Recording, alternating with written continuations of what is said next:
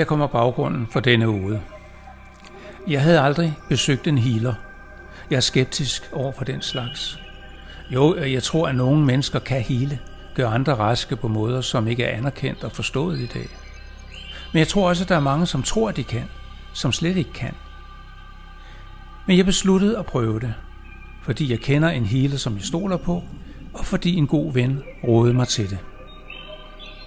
Nu fejler jeg ikke andet end de mange småting, som alderen fører med sig, så jeg forventede ikke nogen mærkbar ændring i helbredet. Men jeg forventede, at en lille fli af en ukendt verden ville blive vist for mig. Jeg forventede en spirituel oplevelse, og det fik jeg. Her kommer ude nummer 93, Healing.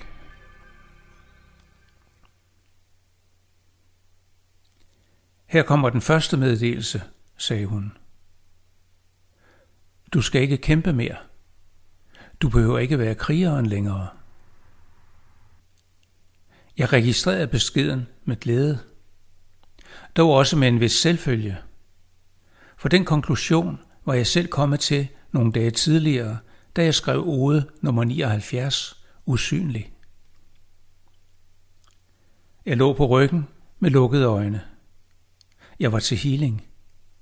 Ansporet af en ven med viden om astrologi og af min egen fornemmelse for stadig flere manglende svar. Baggrunden fyldtes af beroligende musik. Jeg havde det godt, følte mig rolig og åben, og måske en smule forventningsfuld. Jeg ved ikke, hvad hun lavede, når hun ikke lige berørte min krop med lette hænder. Jeg var som så mange andre på min alder nervøs for, at min krop ikke havde det helt godt. Det var en af grundene til besøg.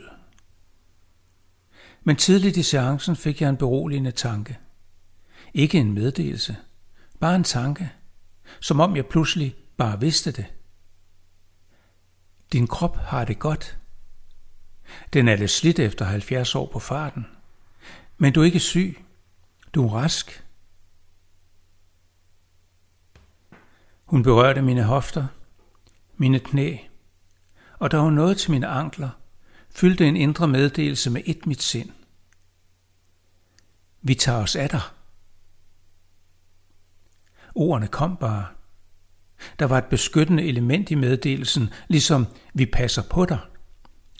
Men det, der gjorde mig mest glad og rørt, var den underliggende forsikring om, at jeg ville få hjælp til at komme derhen, hvor alt ville være bedst for mig. Og samtidig mærkede jeg en stor kærlighed og masser af omsorg. Så er der alligevel noget i det store tomme univers, tænkte jeg rørt. Noget godt og trygt og magtfuldt.